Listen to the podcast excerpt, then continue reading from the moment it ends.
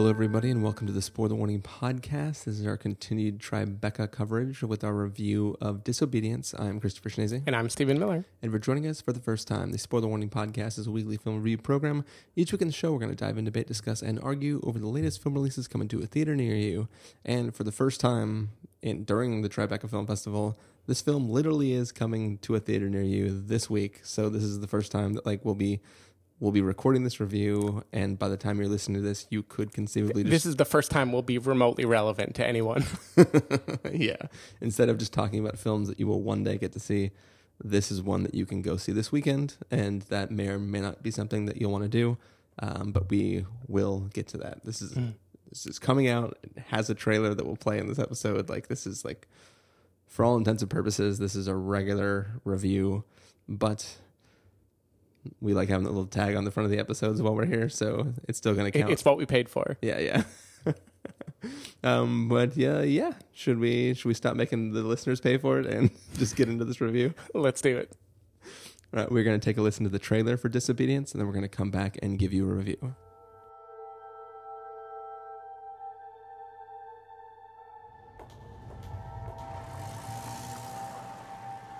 Ronit, we weren't expecting you. Oh, I'm sorry, I forgot. My father just died. So you came to on the run. Why else would I be here? Hello, Esty.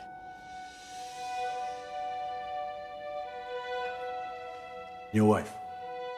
She would be distracted by Ronit's return. We all have forgiven you, Ronnie, What for, Fruma? for everything. We never thought we'd see you again. Sorry to disappoint you. And you're not married. It's important that this week is conducted with honor. It's the most important thing. Honor.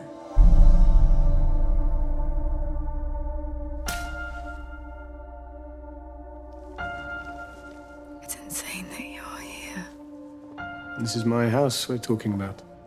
I keep it in order.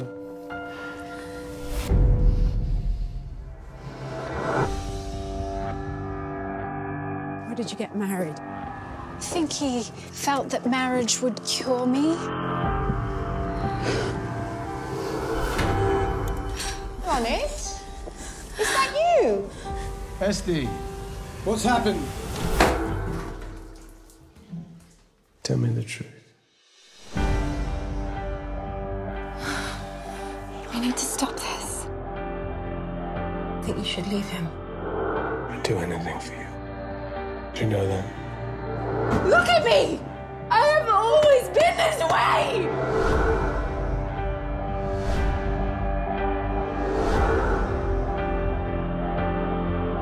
I want you to give me my freedom.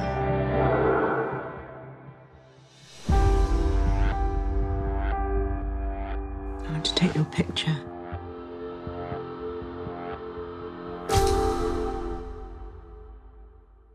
All right, so that was the trailer for Disobedience. It is the story of a uh, a woman whose father, that she's sort of estranged from, um, passes away.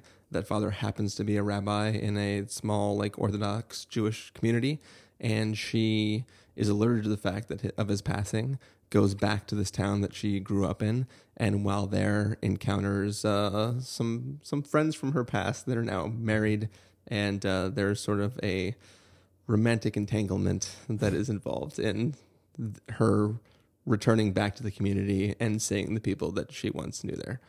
Um, so Stephen Miller, um, this is this will appear earlier in the feed um, than than would have been expected chronologically in how we have been watching the episodes, but um, you definitely wanted to, to get your thoughts out about this film, um, right. Uh, pr- primarily because if you're editing one a day, I wanted people to maybe have it by the time the movie is playing near them. Yeah, But yeah.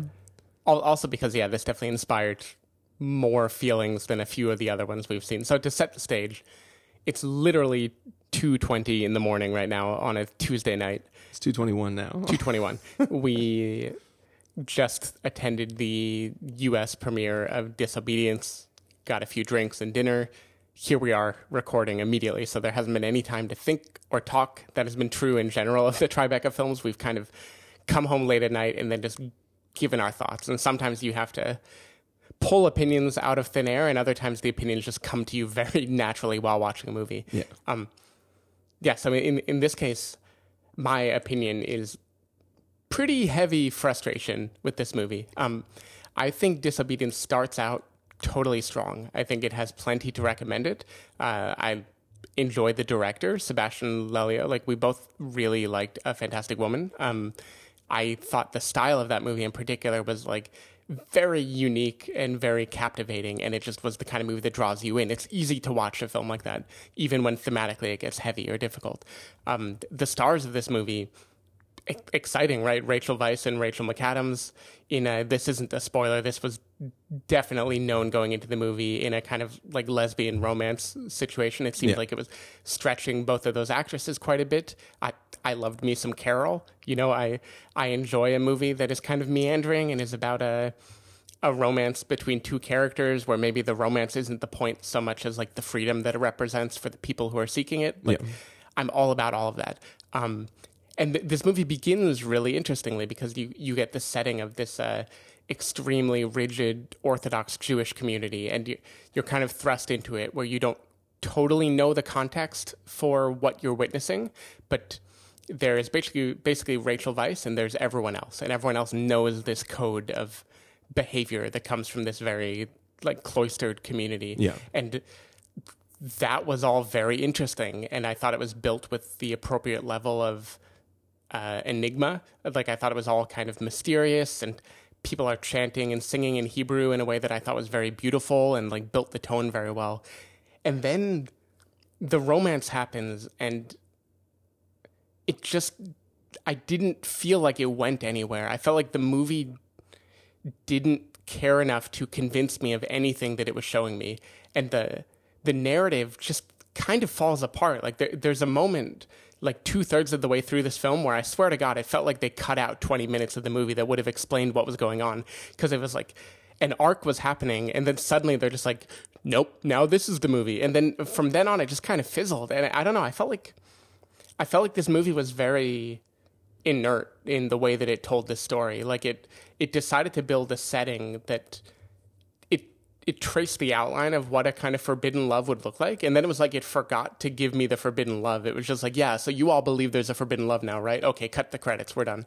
And it, I don't know, it, it just felt it, it was really weird. Like it it rubbed me the wrong way. I I thought it was so promising, and it just didn't do very much at all with the narrative. So I'm I'm curious how you felt about it. I think that this is a very complicated film. Mm-hmm. I think that this film does some very interesting things, and I think this film is not the film that I expected going in. I think that this film uh, is not. It, it, I think it's still about self discovery, but not in the sense of what you expect of like two women falling in love and wanting each other against the sort of expectations and approval of the people in their lives. I think it is a story about faith, a story about understanding, a story about um, like we, we've seen a few films th- during the festival where in people's final moments they discover something about themselves, about forgiveness, about um, love, and I think that and, and familial love too. Like, and I think that I think that this is a this is a film that is juggling a bunch of different things, and I think that some of those things have nothing to do with the love story and have everything to do with uh, status quo and blindly following things and like they're about understanding or misunderstanding and i think that the emotion like it's it's a thing that i don't even know how worried i am about spoilers because i think it's very much open to interpretation especially considering the ending is ridiculously ambiguous in a yeah, way I, that w- I would actually say spoilers are not a very big deal for this movie. yeah but i i think that like this I, I this is going to be a silly comparison so just bear with me but it, it Passion of the Christ. No, no. I, I was going to say that it has like it doesn't have this feeling at all, but it reminded me a little bit of the construction of like a Coen Brothers film, where it's like no, the, no, I, I buy that a yeah. thousand percent. A serious man was a very heavy comp for me. Like the movie. opening scene seems just like a let's get started, but it heavily informs like it's. I interpreted it as like the and this is all subtext in the films. I'm not spoiling. Like this film opens with the rabbi passing away, and then you immediately find out directly after that that the rabbi was also Rachel Weisz's father, um, and then you realize shortly after that that like basically she was whatever the familial version of disavowed is. yeah, she she wasn't really welcome at home anymore. yeah, yeah, but like even the obituary in the paper says the, the rabbi passed away with no children, right? Um, so, but I think that this is a story where like the sermon that he gives while he dies, he knows he's about to die, and he gives this sermon as a way to like say sorry to his daughter who will never hear the sermon. When the truth is found to be lies, Um, I, I don't know what you're quoting, but the it's the end of a serious man. okay, yeah, yeah, yeah. I I don't remember the dialogue from that movie, but anyways, um, but I think that like there's a lot of complex stuff that is happening in this, and I think that while yes, there's a backdrop to the story, which is um, uh, Rachel McAdams has been in this marriage that she was sort of forced into because uh, she was caught in engaging in lesbian activities, and which was obviously not something that Orthodox Jewish uh, rabbi people are very happy about. Um, Rachel Weisz was cast out, and now they're coming back together, and you expect them to like have this long lost thing to be rekindled. And I think that like while that is something you are seeing take place, that Rachel McAdams is more worried about the relationship she's in than the relationship she missed. And I think that the progression they go through in the story proves that out. And the reason the ending is so ambiguous is because she wanted out of her marriage more than she wanted into Rachel Weisz. Right. like there there's there there I thi- I think there's a lot of complex emotions going on and I think that like at any one moment in this film, it's just all right. But when I think when you step back and look at the entire complexity of the whole painting, that like it's actually a kind of fantastic film that is emotionally complex and I was drawn into the more that I realized that it's a lot of people questioning who they are, questioning what it means to make the decisions they make, and sort of um, the the ending of each of their journeys ends them in a place where they are happy with the decisions they've made, but they haven't necessarily resolved any conflict in the film at all. Right. so here, so here's the thing: is I, I agree with you about the emotional complexity in principle. I, I see the sketch of all of this going on. This being a movie about faith, about liberation, about the boundaries between things and questioning them. It. I thought of the Coen brothers like a thousand percent too Yeah, when I was watching this movie because thematically it fits in that world. I just I don't know that the film bears any of those out. Like you talk about the emotional journeys characters go on. In my mind, all of their journey happens in the last like 10 minutes of the movie. And leading up to it is all just ambiguous feelings and a kind of drawn out, forbidden love story that doesn't have much to recommend it. Like I, I feel like it wraps itself in a tidy bow that it wasn't earn, earning with the remaining runtime. It's like, for instance, Rachel Weisz, do you did she go on a journey to you? I don't know what her journey was in this movie at all. I so once again, if I can, if I can, I want to link it to other things we've seen, but without hmm. spoiling those things. But I think that like Rachel Weisz is unaware of the journey she went on. Like she, her journey is like getting to take a photo of her father's grave, mm-hmm. which is technically not satisfying to her. But at, because I believe that before her father died, this is all before the movie starts. So there's just once again me reading into things. Like I think that her father forgave her, and though he never got to say that directly to her, she experiences things through other characters. She got who forgiveness by proxy with yeah, the yeah, climax yeah. of this and movie. I and I think that I think that that is the only journey she really should be on. Um, like that, everything is put in in motion because of his passing, and the fact that like she got cast out of a thing that she grew up in, in a relationship that she was very fond of, um, and it's it's very, very it's quite possible that she felt that, that Rachel Weisz felt stronger towards Rachel McAdams than Rachel McAdams felt back to her. Rachel McAdams was sort of awakening into this thing, and Rachel Weisz was sort of like full, not fully committed, but like she like this is who she is. Um, and I think that as me, the watcher of the film, and maybe I've been primed by like parental relationships in other films that we've been watching this whole time. Like I believe that journey is worth my experiencing it. Um, and I think it's it's part of like I didn't read the book that this is based on.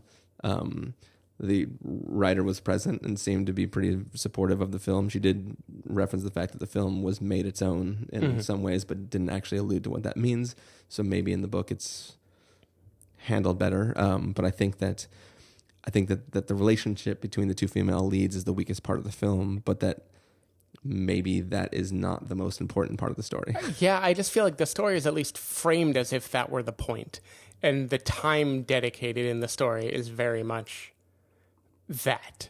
Um, the one exception being so much of this film is about the Orthodox experience and the Orthodox upbringing, Yeah. all of which I think is great. Like I, I think that is handled really well. I love the the eye for detail. I love the lack of explanation. Um, one audience member in the Q and A asked about the decision to not subtitle all the Hebrew that was used. I, Yeah. I think it was a great choice not to do it. I loved being immersed in this world, and it, it was interesting because it do, it doesn't really talk about location. So over time, you kind of realize, ah, this is like a little Jewish neighborhood in London area, maybe, and and like maybe this is a very segregated community, even though they live among a broader population, and like Yeah. you kind of get a feel for all that stuff. I, I thought that was all great. I was so ready for a film about faith and questioning and liberation, and I just maybe I was being too naive during this movie, but I felt like it didn't actually tackle those things except for the bow that it decided to wrap around itself Yeah. at the end. And what it did tackle was a romance that has hints in parts and then explodes into a full fledged romance with a very, in my mind, clunky, gazy sex scene that I didn't. I didn't believe at all. It reminded me of Blue is the Warmest Color, right? It felt like Yeah. really expanded lesbian sex scene between two straight female actresses filmed by a man who was trying to get it right and it I've never been in a lesbian relationship so maybe maybe this is how it works but th- there were there were just moments that felt like very cheesy and overblown and not realistic and I don't know like from that moment on I was just kind of taken out of the central romance of the film. And because that romance is the catalyst for whatever else is awakening in Rachel McAdams and Rachel Weisz's character, I I couldn't really track their trajectory after that, and it, so so I so I don't think Rachel McAdams actually loves Rachel Weisz. Mm-hmm. I think that Rachel Weisz represents the thing that she's caught in, or re- represents the opposition or the uh, the freedom, escape- the yeah, escape the, from the the escape that from that in. thing.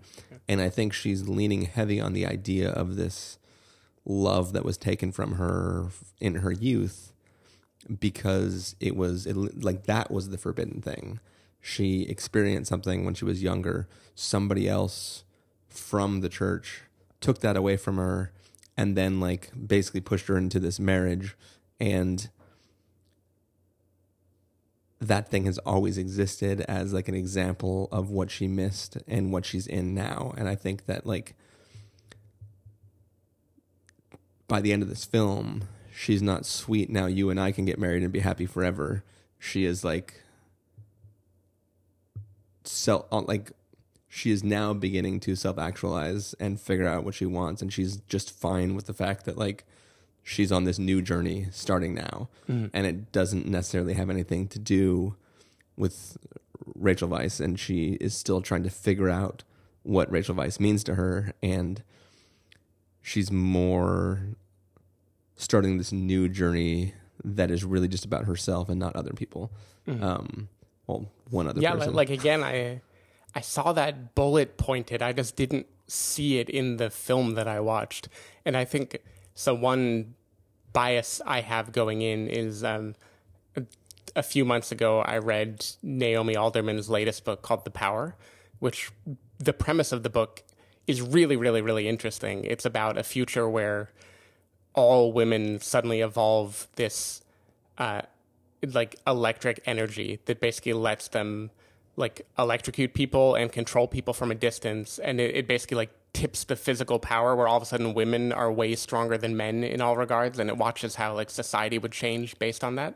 And it's the kind of premise that the moment you see it this like this x-men type moment when a new breed of people is emerging and power dynamics are changing it's like oh my god this can go in so many different directions. I can't wait to see what she does. And then the whole book after that was just like and then this pair like this analogy happened then this analogy happened and this is liberation and this is sexual liberation and this is political liberation and it it felt like so on the nose and like lacking in creativity Yeah. and th- this movie like felt similar to me where it felt like it had this thought of we're going to talk about faith in orthodox communities and the way that l- romance and sexuality can act as like a catalyst for freeing yourself from that and marriage can be a stifling thing that keeps you in it. And that's all the ideas i have and now i'm just gonna like watch it happen. But the, well, I, I, so, it just felt like it didn't have like depth to it at all. So, so I think, I think I agree with you as well, and I think that the reason why I spent so much of this film building subtext myself is because every scene like that is really weak. Mm-hmm. Like you have the you know the initial dinner scene that they have together, where she's like, "Oh, sure, I could just get married and be in a loveless relationship for ten years," and then like it's like a statement. Everybody goes like shock, mm. and then that scene's over, and it's like okay, like I thought this might be a film where you're going to comment on women's roles in marriage, especially with regards to like religious culture, which is mm. like a very fascinating subject matter. oh, matter. Sure, plenty to explore um, there. Yeah, yeah, and this film, like, it, I wouldn't even call it surface level. It's like reference level. Yeah, it's like ref- it, it, it's basically it's like when you ride in a lift and the person before you had just jogged like 20 miles and then you just have like a little bit of that lingering like feel like that's the the level of surface just the just the hint yeah yeah yeah and i think that the film isn't concerned with those things so i looked elsewhere for what it was concerned with mm. and i feel like this these film the, the film's weaknesses are what drew me to these sort of subtext. It left like empty space for you to kind of ponder the yeah, ponder yeah. the themes of the movie. And and I think I mean, we're, we're gonna in a few moments we're gonna review another film, which spoilers I like less than this. Sure. Um, but it does a similar thing. Um, though that film is like a million times more complicated and unnecessary. But like I think that like when we get to that, I'll have similar feelings where I'm like, these are the things that it brings up that are super fascinating that it chooses to do nothing with and I think that there are interesting beats in that film that I would love to like talk with people about mm-hmm. if they've seen the film, but that aren't necessarily enough to make you want to watch it or try to get people to watch it. This film, I don't know how other people react to it. I found that sort of like intro outro. It, it's it's weird that like in a in a in this. I mean, I almost don't want to say it now because it's going to sound really bad, but like in this lesbian love affair film, the male character who is the villain is one of the most important people to the discoveries in the film. Right. But it's like, it, as you said earlier, it, it is by proxy. Like he is not actively uh, taking a role in their learnings, but through his attempting to adjust to them, he gives me things that help fill out their stories. So right. um, he doesn't improve their lives; he improves my watching experience because I get to experience it as as a on multiple angles an outside observer. And I, yeah, see, I, I, can buy that. For me, so the film climaxes in a, a moment of his, like yeah. the, the, big ending is his revelation and his acceptance. And I didn't buy that for one second. To me, that felt as unearned as the movie we're about to talk about and its its endings. It just it it all felt very like bullet point. Was these are the types of things we want a movie to hit, but we aren't going to be concerned with the connective tissue that makes you believe it. And the short of believing it, I just felt like I was watching like a sketch of someone's idea of what a compelling movie about faith and romance was going to be. But so so what I like about it is, I mean, in typical in typical religious type symbology, um, it's all about self sacrifice gets you to where you need to go, right? Mm-hmm. Um, I just summarized the entire Bible in a really weird way. Nailed it. um, Except for numbers. um, because we're dealing with like this community's like highest tier rabbi, right? Like level 13 grammaton cleric, right? Yeah. No, he's a super saiyan. um, he, he's like broccoli Rob plus plus. But like anyway, so like he's he is essentially he's their equivalent to the Pope, right? Mm-hmm. Right? He's the person who is supposed to be as close to God. He literally the whole reason why um, Rachel McAdams and Rachel Weisz were able to engage in this relationship when they're younger is because uh, the Rab, as he's known, literally spent all day upstairs in the attic reading. Uh, they like, they joke about it at one point where it's like he, he's reading, he was he was reading the thing, then he was reading all the commentaries, then he was reading the essays about the commentaries, and then he was reading Yeah. the criticisms of the essays. Like he Yeah, basically a very like contemporary Jewish stereotype. yeah, yeah, yeah. But essentially, he is he should, for all intents and purposes, be the master, right? He's gone now.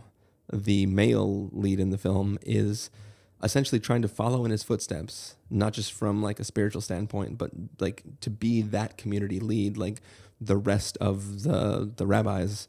Um, I don't junior rabbis, associate rabbis. I don't know what the, I don't I don't know how it works. Um, but Rabbinis.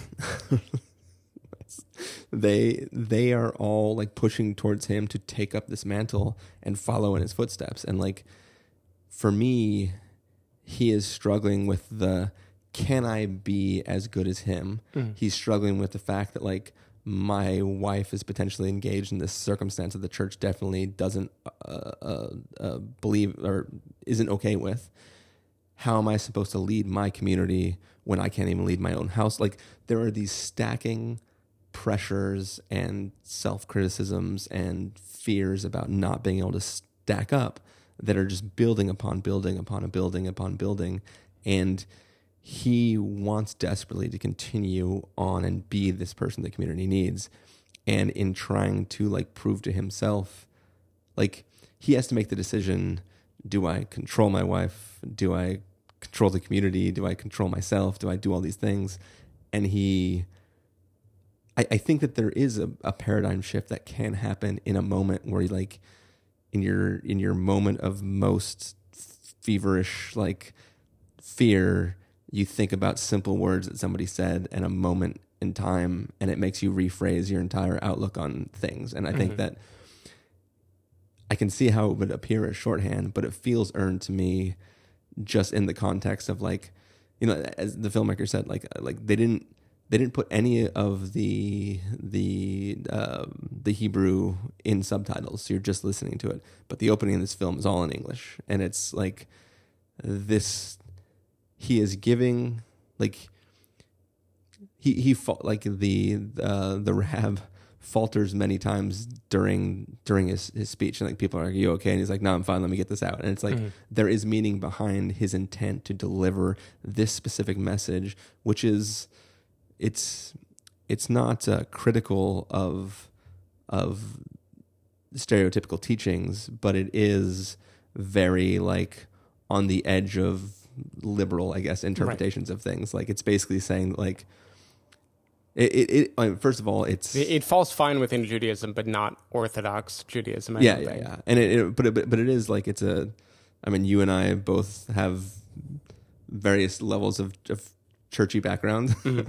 Um, and i think that like one of the things that i always like to talk about with people is this idea of choice and free will. And like that i mean whether or not you're religious that is a huge thing. And i think that like one of the things i always argue is the the that choice has to be real. Otherwise the like a a god who wants to be worshipped by his his creation can't be edified by a creation that has no choice to not worship him right? Sure. like I, i'm probably phrasing it weird but like it's it's a thing that i already already hold true to myself. So hearing like this rabbi give my own words almost as a speech like there there was a lot of deep connection that I had mm-hmm. to that speech, and like the fact that that speech ties into the film as a whole, and like a lot of people can learn from that message in the context of how they go through this journey. It just felt like I, I felt interesting things happening within the story that made me appreciate it more. Yeah, I, I um, won't take that from you. I just wish I had gotten it also. So yeah, I mean, I think I've said my piece. yeah, no, I'm, I'm, I'm good with it. cool. Uh, so should we get to verdicts then for this film? Sure. All right, Stephen Miller, if you're going to give this a must see, a recommend with a caveat, a wait for rental, a pass with a caveat, or a must avoid, what would you give it? I I've got to go with my gut and go pass with a caveat. I think the caveat being this is a totally competently shot, competently made film that captures certain moods very well. I think it it shows this Orthodox community in the UK very well. I found that world interesting. I just think the narrative was very weak and bullet pointy, and I thought the characters were inconsistent and hard to latch onto or follow. So I, I felt like this took an, a very interesting idea that should have been right up my alley and didn't do very much with it. So I was I was pretty disappointed in this movie. Um, I was not disappointed about this movie. It wasn't the movie that I expected, but it did things that I appreciated in lieu of what I was hoping for. Um, so this is like one of those. It's a pleasantly. sup- It's I was. I was. What is the opposite of disappointed? Pleasantly surprised. I, I just yeah, I just mean I like in the things that disappointed you, I found some sort of solace in like what it was I thought it was attempting to do. Once again, this could be like a Swiss Army Man situation where I'm like reading all these things that don't actually exist in the text of the film, but I I appreciate it a lot. So I will give it a recommend with a caveat. Um, it's definitely not a must see. Many problems, maybe muddily messaged, but I, I just think it's doing interesting things. It definitely is the type of film that having conversations about uh, uh, stuff in the film will probably help your appreciation of the film. Yeah. Um, you're not just gonna like watch it and be like, "Cool, great." It's more like a, an interesting film that you can see with others and then talk about. Um, so yeah, that's for me. Recommend a caveat. Okay, but yeah, that's going to be uh, this review of Disobedience. Um, so hopefully you enjoyed that. Stephen Miller, if people want to find you that week, where can they do that? Uh, people can go to twitter.com slash sdavidmiller or sdavidmiller.com. People can find me at ChristopherRealLife.com and Twitter.com slash ChristopherIRL. Uh, you can head over to the spoilerwarning.com where you can get a bunch of the back episodes of the show. If you want to subscribe to the podcast, you can do so at Overcast and Stitcher, Apple Podcasts, or wherever podcasts are found. Um, you want to know when the episodes go live, you can follow us at twitter.com slash spoiler warning, or you can like us at facebook.com slash the spoiler warning. If you want to get hold of us directly, you can send an email to fans at spoilerwarning.com, or you can use the contact form on our site. Music for this episode will come from something. Um, Ho- hopefully, some of that cool Hebrew chants. yeah, I mean, yeah, if the film is coming out now, then there may be uh, the soundtrack may be available for it. So hopefully we'll be able to throw that in there. And uh, yeah, I think that's gonna do it. Um, we're gonna go head off and record a few more reviews. One for a film called Zoe, and then one for a film that we continually forget the uh, Untogether. untogether, untogether, unobedience. um, but yes, we're gonna take off, and we will see you shortly. May you live a long life May you live a long life. and prosper.